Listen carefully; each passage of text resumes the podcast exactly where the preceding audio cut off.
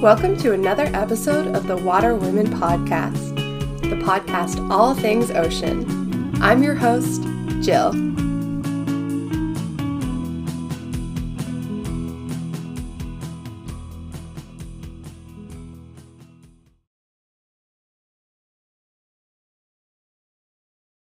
So, welcome, my friends. I'm so excited to have you back for another episode of Water Women we're going into some really interesting topics today, and I'm really excited to talk about them.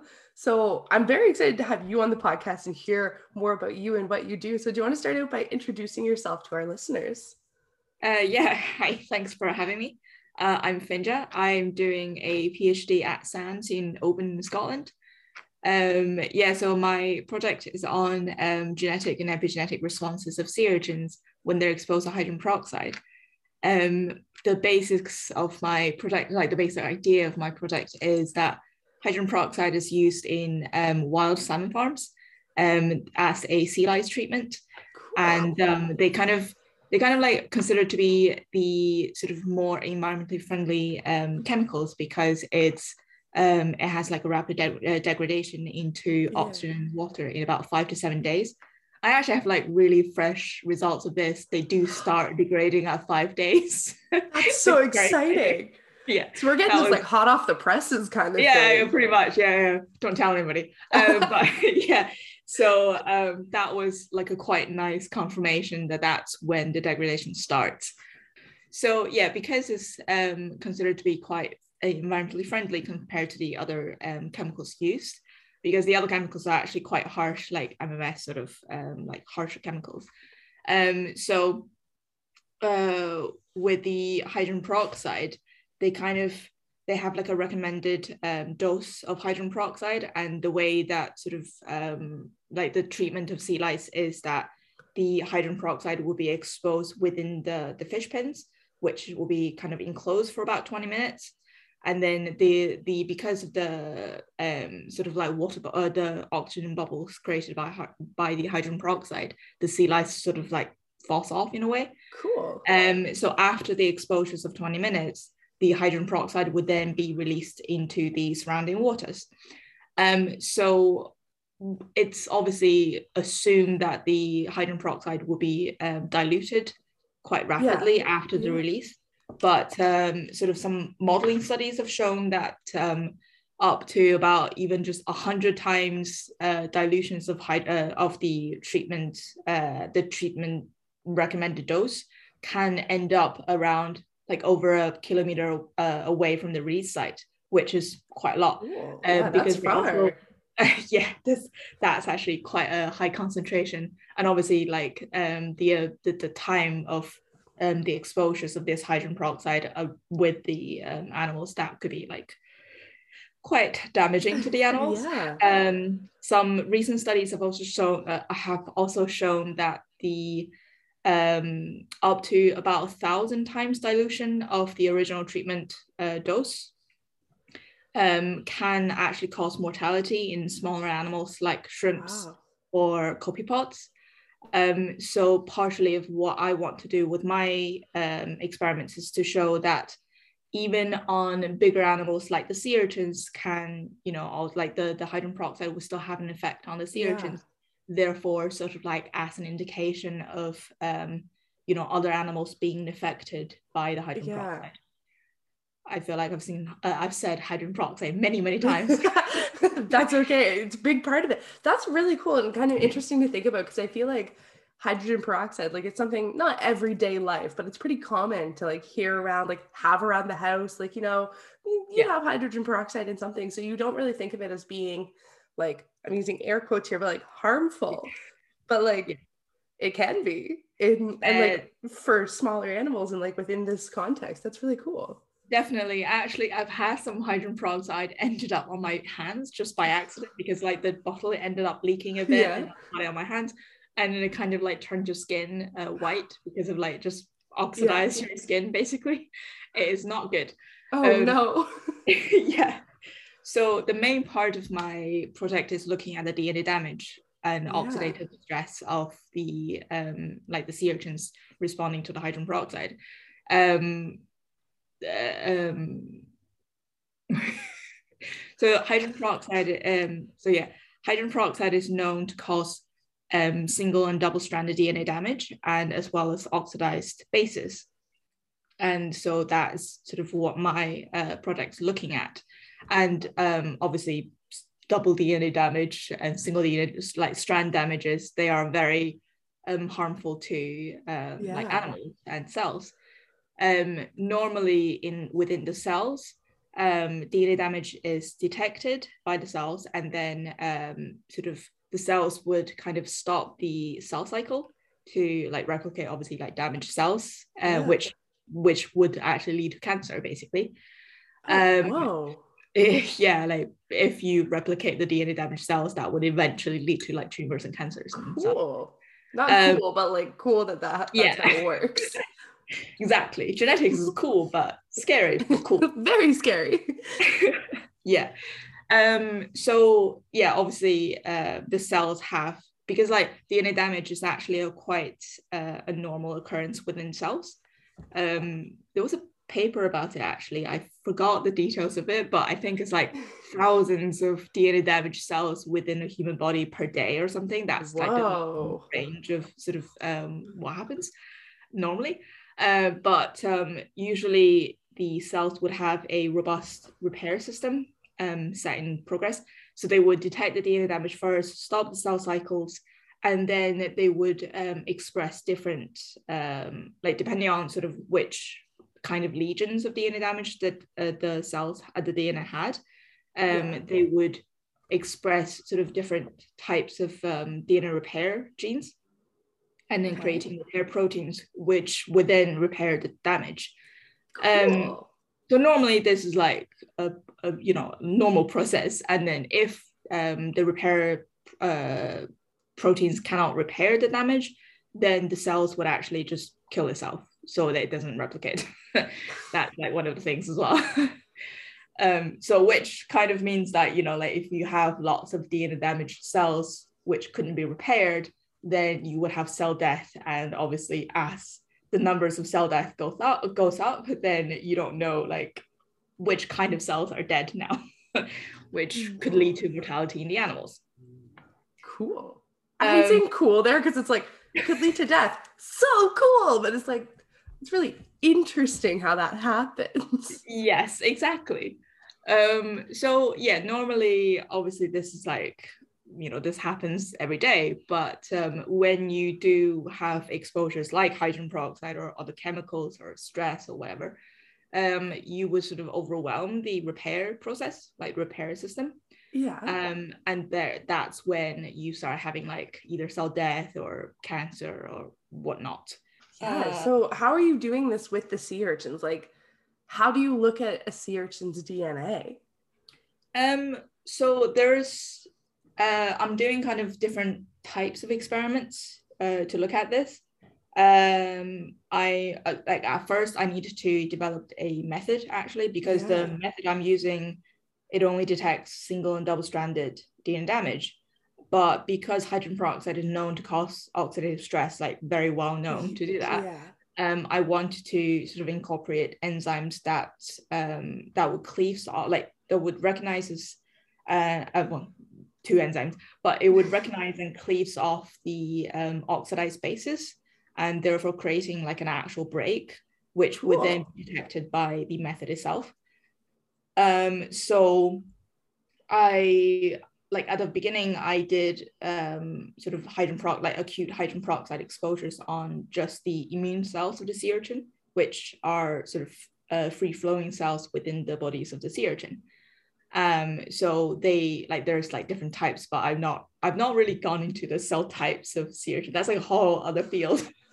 but basically, they do immune things, and then they kind of like respond to stresses and they can clot after like a wound or uh, uh, uh, a wound or whatever. So it's like yeah. it it's um yeah it's it they kind of like do the the panic and please let's repair everything sort of thing. I love that.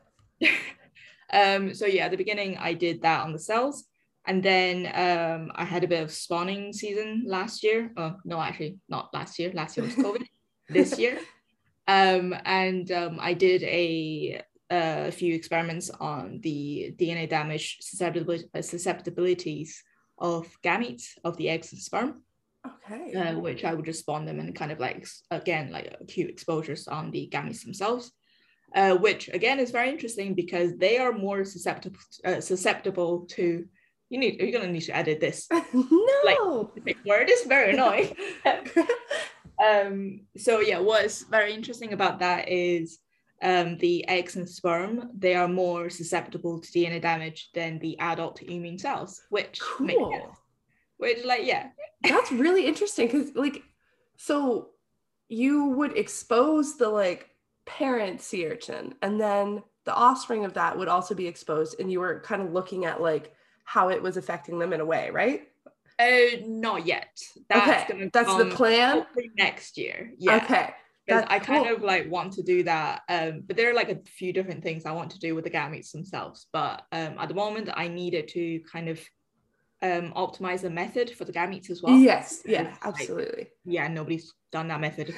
I made it, so I needed to know like you know the details of how that. Um, that's like, so cool that you're making that method. Like that's insane. Like, do you ever just think about that? You're like, hmm, nobody's ever done this before. like, cool. I mean, it, now I'm feeling better about it because it works. yeah, exactly. That's the most important part. It's okay now. it wasn't when I was doing it.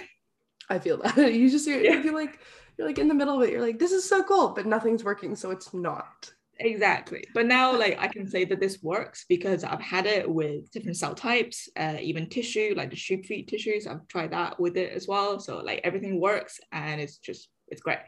But um, yeah, when it wasn't working, it was like very frustrating. Of, yeah, lots of just like banging your head on lab bench until it works. Hopefully, you know what? Are you doing a master's or PhD or in school at all if you're not constantly hitting things and wanting to bang your head on the wall? Because I don't think you are. That that's true. That is very true, actually. Yeah. If it are is doing it correctly. if you are, then maybe maybe something's going wrong. Like if everything's going too well, it's suspicious.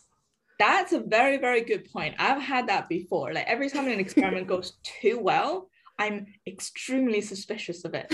Yep. Like, it doesn't work. It's it shouldn't work this well. I ran I ran my R code once and everything worked like it went through the whole way. Everything was perfect and I got the expected result and I was like, no, something's wrong. Yeah. Something has to be wrong here. There's Definitely. no way that just happened yeah definitely like i've had experiments that work too well and i i literally just sat there for a couple days and thinking of all the ways i could like unconsciously biasedly done my experiments and it just i made it. Somehow work so well. I've like i've worked i literally ran through every single thing i'd done and is it possible that i just suddenly uh, sort of like you know arranged the sample in a certain way that this works so well or like random things that I had to think about because the results were just too good. It was I love not- it. I love that science has broken us so much that when we get the answer we want, we're like, no way, absolutely yeah. not. That's exactly. so funny. I love it. So, what drew you kind of to this area of work? Like, where did you, what made you want to study DNA and like, what kind of what kind of drew you to this starting from like the ground up like where where did you decide to go to school what made you want to pursue genetics and what was it about it that was like this is it? Um i think when i was like in school probably like 16 15 something like that when we started kind of doing a little bit of genetics like air quotes genetics because that's like very basic stuff. Um because we were doing like you know alleles the, and the Punnett like, squares. Yeah exactly. Like so it's like the basic very very basic stuff but like back then because it was so simplified everything was very logical and i yeah. really enjoyed that i like the logical things which is very weird because now my own supervisors are telling me that genetics is like witchcraft yeah yep like logic is not there anymore. it works. That. We don't know why. We go for it. like why don't not? ask questions. If it works, don't ask questions. Pretty much. But um, yeah, so that was kind of why I was quite interested in it. And I think at the beginning I was imagining more of a like human disease type of thing that I want to do in the future because that's kind of where you hear about genetics the most. Yeah. And then I did a master's, which uh, my supervisor then had um, a lab basically doing. Um, uh, he had an ecotoxicology, well, he still has obviously, but he had an ecotoxicology lab where they look at different um, like sort of contaminants like chemicals or heavy metals or nanoparticles and whatnot. Uh, and they look at that on different model organisms. And then they they mostly looked at gene expression. So that's like the part of the the sort of stress response um, gene turning on and off and like that sort of stuff, which was very very exciting. And that's kind of how like oh yeah, how I knew like genetics can actually be used in environmental science as well, and not just like human stuff, which is very very exciting. That's so cool. Because I feel like genetics are like I've always associated genetics up until I started going through university, or like even still during that, like genetics to me was always associated with humans and human diseases Yeah. and like passing on your DNA and like DNA found at crime scenes. Like that's what summed up genetics for me. And then like there were certain courses and like stuff that we talked about like genetics in terms of like animals and like Yeah. offspring and like and I was like, whoa, whoa, whoa, like you're kind of blowing my mind here. And once you kind of go down that little rabbit hole, it's really it's so interesting because there's so many cool things. Yeah, definitely. Because um, I think like one of the things about what I do is it kind of does link to sort of more more human stuff as well because Yeah. I have papers on you know the DNA damage stuff, which is obviously a lot of them is about cancer in humans. Yeah. But like you learn like cool things that you can then apply to the animals really. Because like one of the cool things about um that part of like the repair system is some repair like some of the proteins involved in the repair uh, mechanism Yeah. um, has like a storage of proteins kept in the cells. Um, but those are like some of those are the the proteins that stops the cell cycle. So it makes like perfect logical sense because that's where you want the fastest response possible because you want to stop that as soon as possible. And that's when they they don't want to waste time on the repair protein expression yeah. because like they have like the proteins there right there waiting for the DNA damage, which is like perfect. And then um, you have like the sort of more, I guess, common and more like perhaps like essential. Um, I don't know if that's the right word to use for it, but like it's kind of like more common repair genes. Um, these genes would express um, basically about less than like an hour or less than half an hour or less than 15 minutes after you induce the DNA damage. So it's a really, really rapid process. And that's, that's, so cool. exactly it's so, so cool. I can't explain it, but somehow in my mind, like DNA stuff is simultaneously like this evolutions long process. Like obviously it's not gonna happen all at once, but then in my head, like when I'm picturing it like in the body, I can't all I'm picturing right now is there was this like TV show or movie when I was younger called like Osmosis Jones, and he was like a white blood cell and he fought the bad guys. And I picture it happening at like high speed in my body, but like eons in like Yeah. actually display. And it's so cool to know that there's things that are actually like that instantaneous or very quick like Yeah. reaction. That's so cool. Yeah, I think because that's the one of the things that I really like about genetics because everything is so well built and everything's connected together. Because the other part of my project that's not I've not yet to do it yet because again I'm waiting for the spawning season. Um, but so that'll be great. I, I have so many experiments planned for those three weeks of spawning season for Yeah, next this- year. The sea urchins really don't make it easy on you with their very No. short spawning season.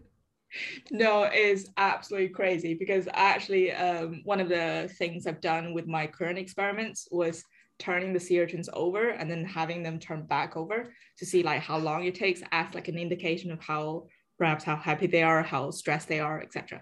And then I sent a video of it. Lasted only 40 seconds because I didn't take the whole video because it la- like my actual turning over of the sea urchins last can be lasting till like over 10 minutes. It's just because they're really, really slow.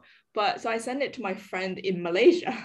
And then because he's got uh he's got the sea urchins, the I think it's called diadema, the like the black sea urchins with Yeah. the gigantic long spines, the really cool ones, but obviously tropical. Yeah. So I had told him about like this turning sea urchins over thing, and then he's done it in his lab. And then I sent after he saw me the uh, he saw the video, he was like, "Why do it take too long?" I'm like, "It's only forty seconds." And then he sent me his video. That basically his sea urchins couldn't even sit there like upside down for not even a second. As soon like as they're they just put the that urchins- quick. yeah, as soon as they, they put the sea urchins into the water, and they're like, "No, no, no, no, we're turning over." What? That's so cool. Yeah, tropical sea urchins. They're so much nicer. I feel like sea urchins are a really interesting study species. Like, not that they're understudied, but I feel like we just don't hear about them as often because I'm gonna, I don't believe this, but they're like, air quotes, less cool. I think they're insanely cool. I'm sorry, have you ever seen one of those bad boys? Like, so are you using different, like, what types of sea urchins are you using? What species? Because when I think sea urchins, I think of the little like where I live, we have like the little tiny green ones and like they're so cute. I love them. But then you also have like you mentioned the tropical ones, like the big scary black ones. Like obviously you're not using those ones if we hear the story about uh, how fast they are. But what kind of sea urchins are you using? Um, basically, I'm using three species of sea urchins found around here in Scotland. Cool. Um, especially two of them, they're right here in Oban. And one of the reasons is that um, I'm using them because in the wild, these two species would actually expose to, like, potentially have the exposure to the hydrogen peroxide because we have the salmon farms here. Like, literally, we have a Ah. salmon farm, like, I don't know, 10 minutes boat ride away from SAMS. Uh, That's like, we could hilarious. see it. so, um, so that's kind of why I'm using these um, species of sea urchins. Um, that kind of, you know, it fits well with my story, basically. yeah, that's really And, um, interesting. And yeah, like sea urchins, like they're not the, you know, the common model organism like zebrafish, you know, the, the mice and the common ones, really common ones. But um, they have been actually used as a model species for like over a century. that's so and- cool. Yeah, because they have these um, clear um, embryos and early development, like early larvae stages. They're Oh, no clear, like transparent, so you can see them very well under the microscope. Which is why, like at the beginning, they were studied a lot um, for the developmental um, studies.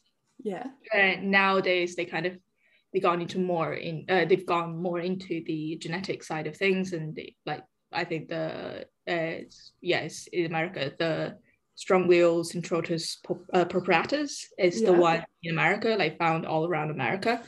That's the species that they fully sequence and everything, and so that's quite cool. But apparently, those are like huge spe- uh, sea urchins.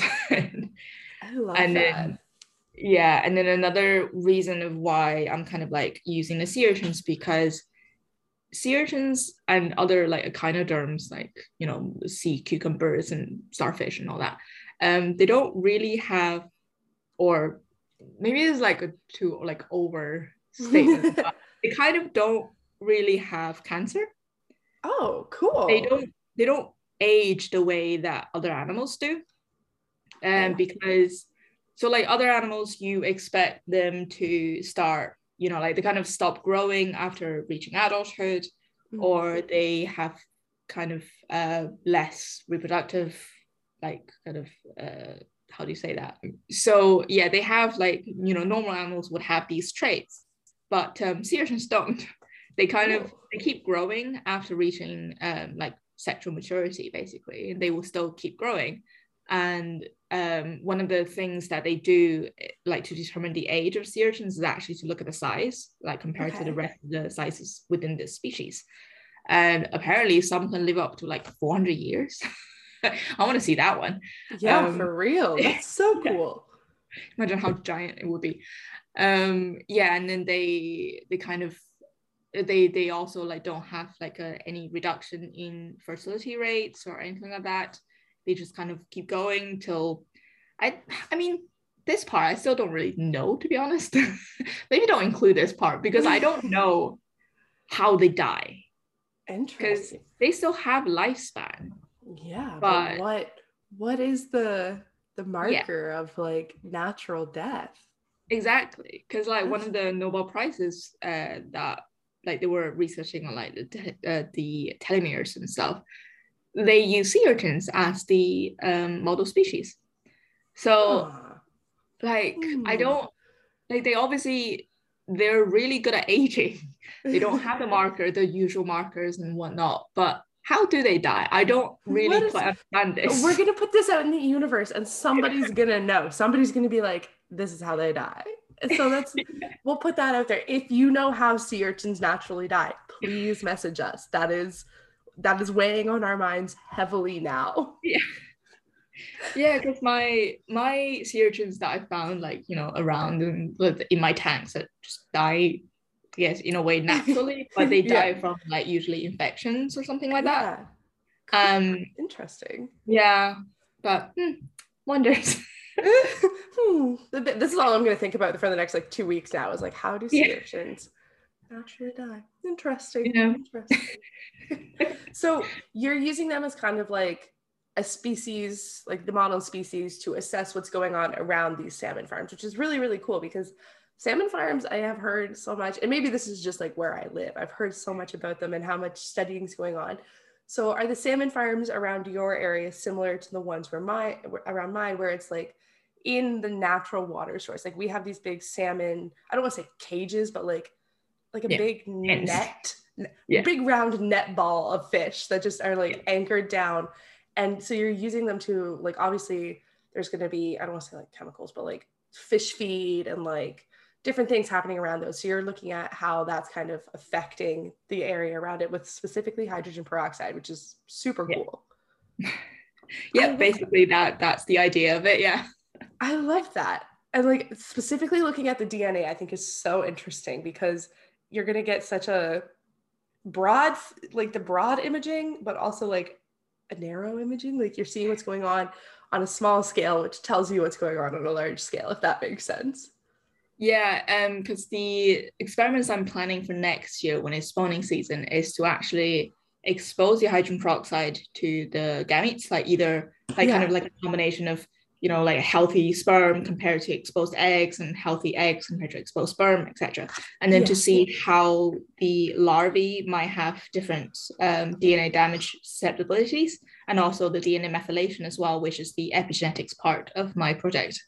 Um, because I mean, if you're imagining sort of, because I think they use the chemicals on the sea lice about once a yeah. month. Yeah. And and so imagine like, you know, when they do release the the hydrogen peroxide, it might fall onto like a spawning cycle so yeah. the sea urchins it might fall onto like other you know like when when they're like in the winter or whatever like adults yeah. adult sea urchins and whatnot but um if um like if they do get exposed during like spawning seasons then that could definitely um affect like fertilization rates of the gametes yeah uh, because like I've already seen that they are quite susceptible to DNA damage, and like that level is actually pretty high in those in the gametes. But um, so the the the other part of the um, epigenetics is um because like the DNA methylation is one of the bigger sort of epigenetics marks. Um, epi- like do I need to explain epigenetics?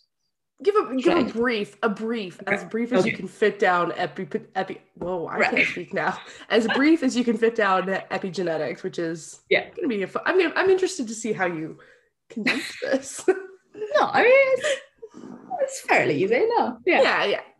Um, so basically, epigenetics is changes to the DNA without um any changes to the actual genomic DNA.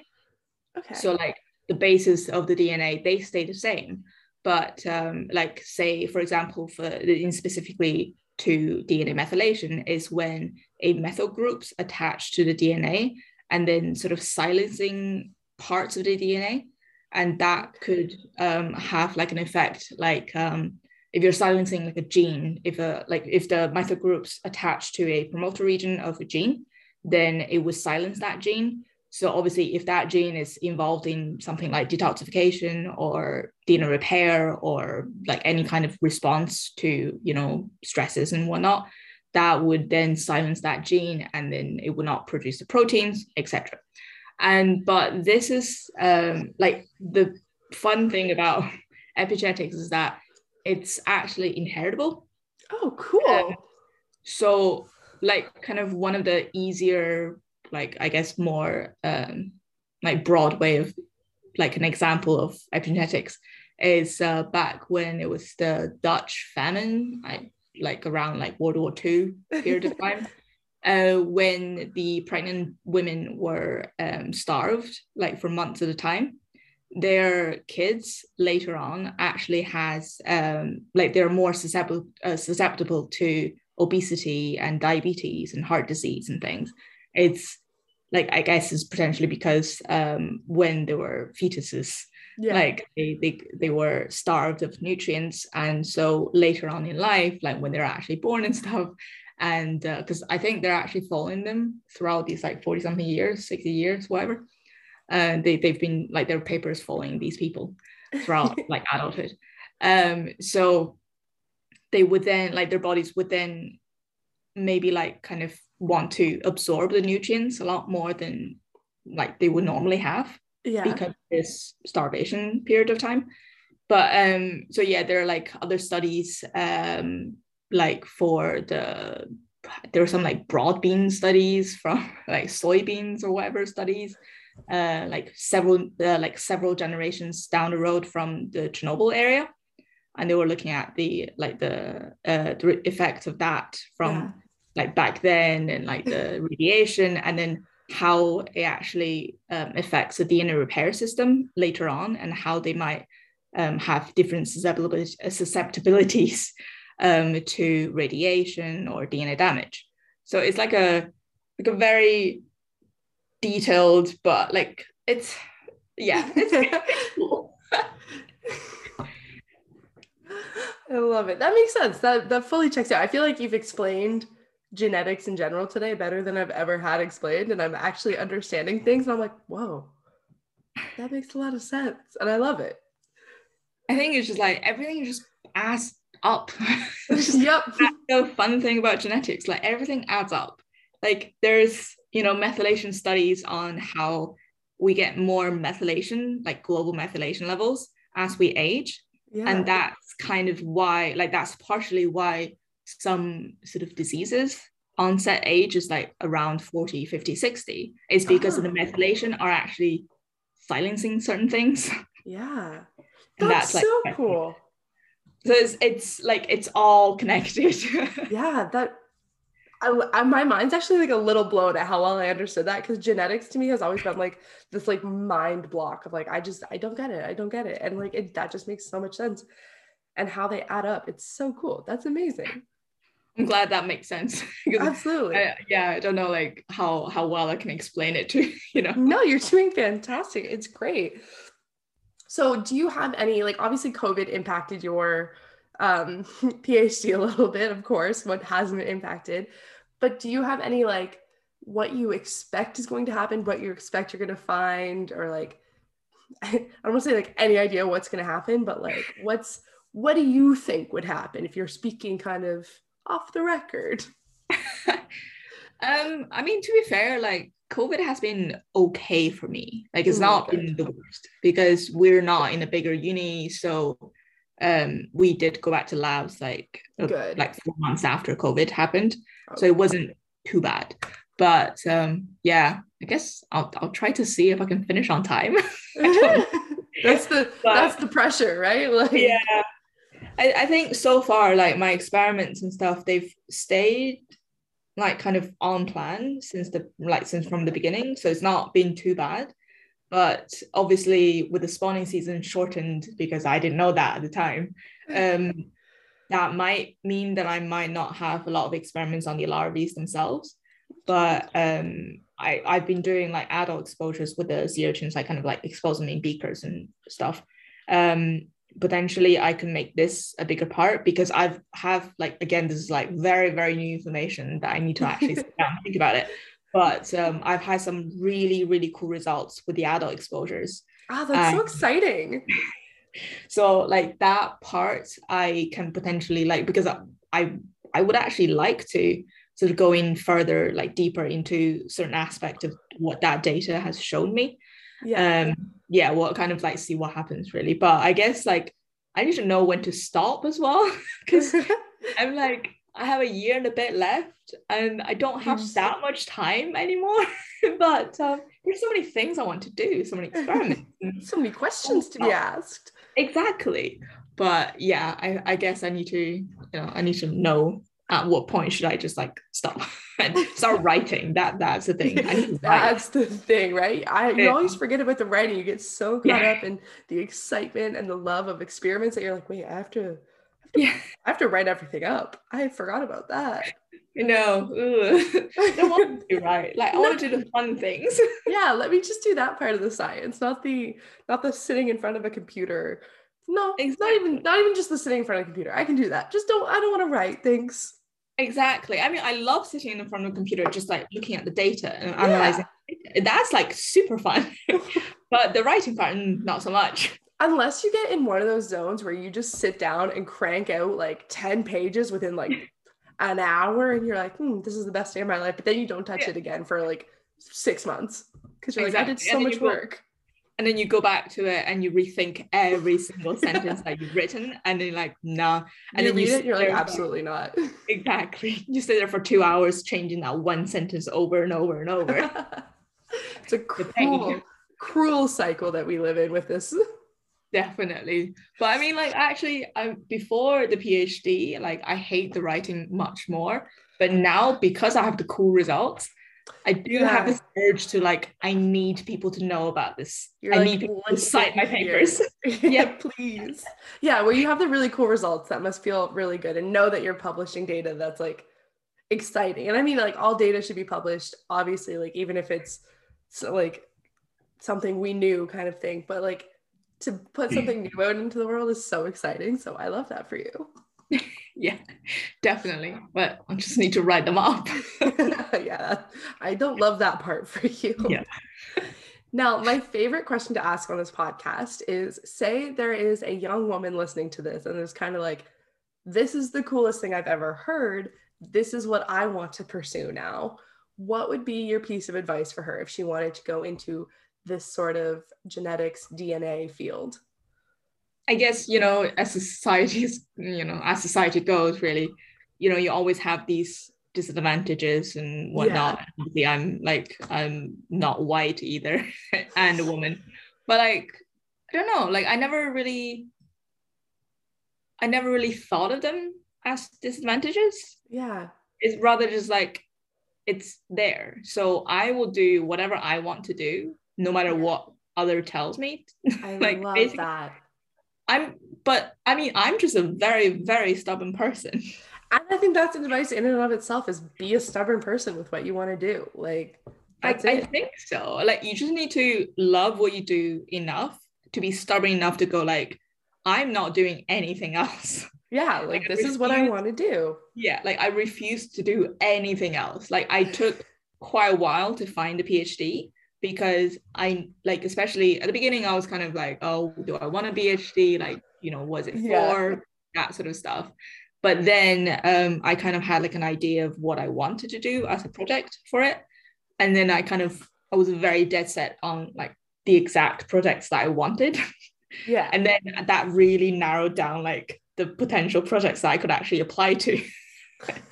Maybe I went a bit too far, but I was like stubborn, was like, this is the project I want. I'm not doing anything else. I love that. And that's how it should be.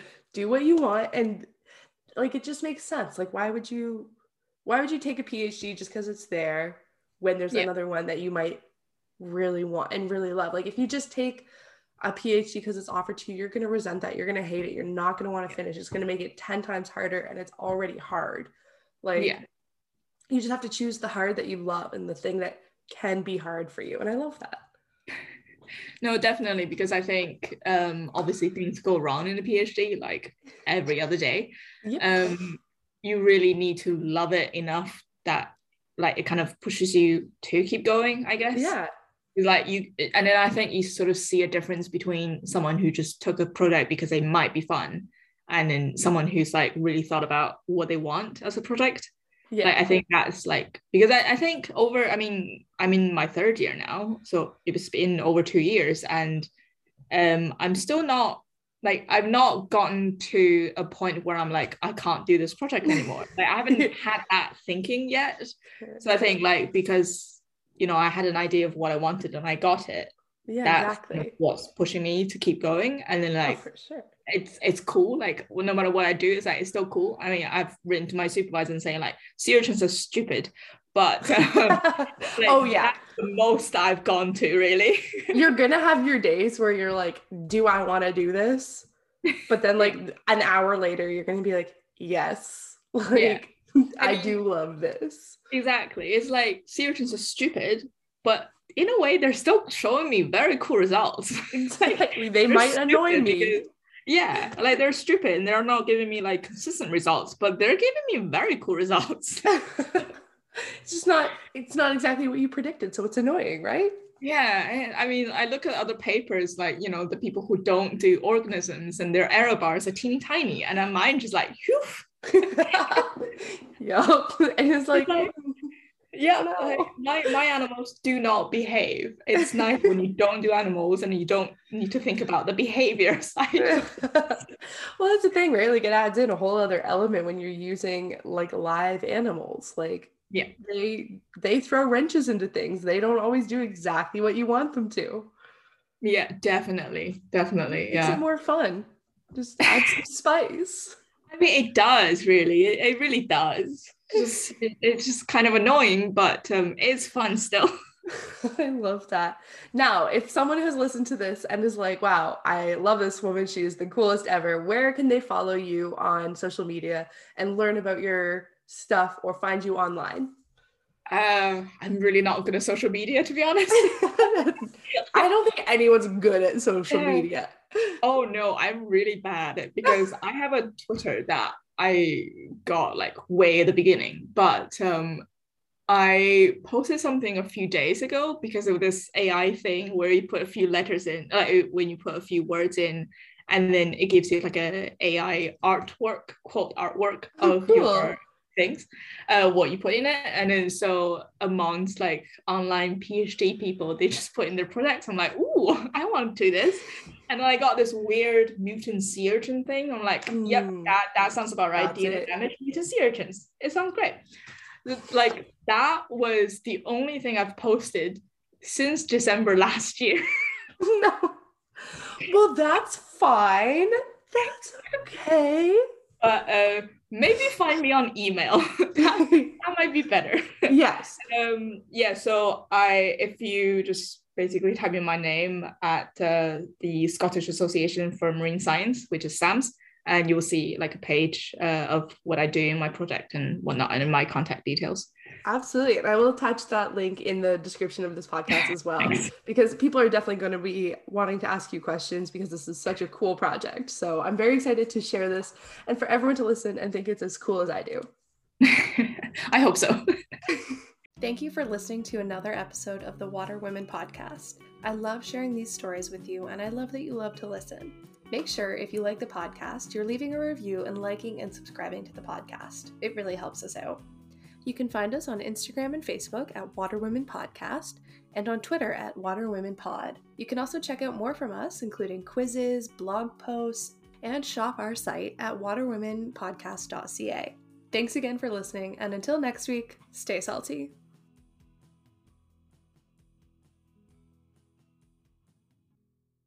Thank you for listening to another episode of the Water Women podcast. I love sharing these stories with you, and I love that you love to listen. Make sure if you like the podcast, you're leaving a review and liking and subscribing to the podcast. It really helps us out. You can find us on Instagram and Facebook at Water Women Podcast and on Twitter at Water Women Pod. You can also check out more from us, including quizzes, blog posts, and shop our site at waterwomenpodcast.ca. Thanks again for listening, and until next week, stay salty.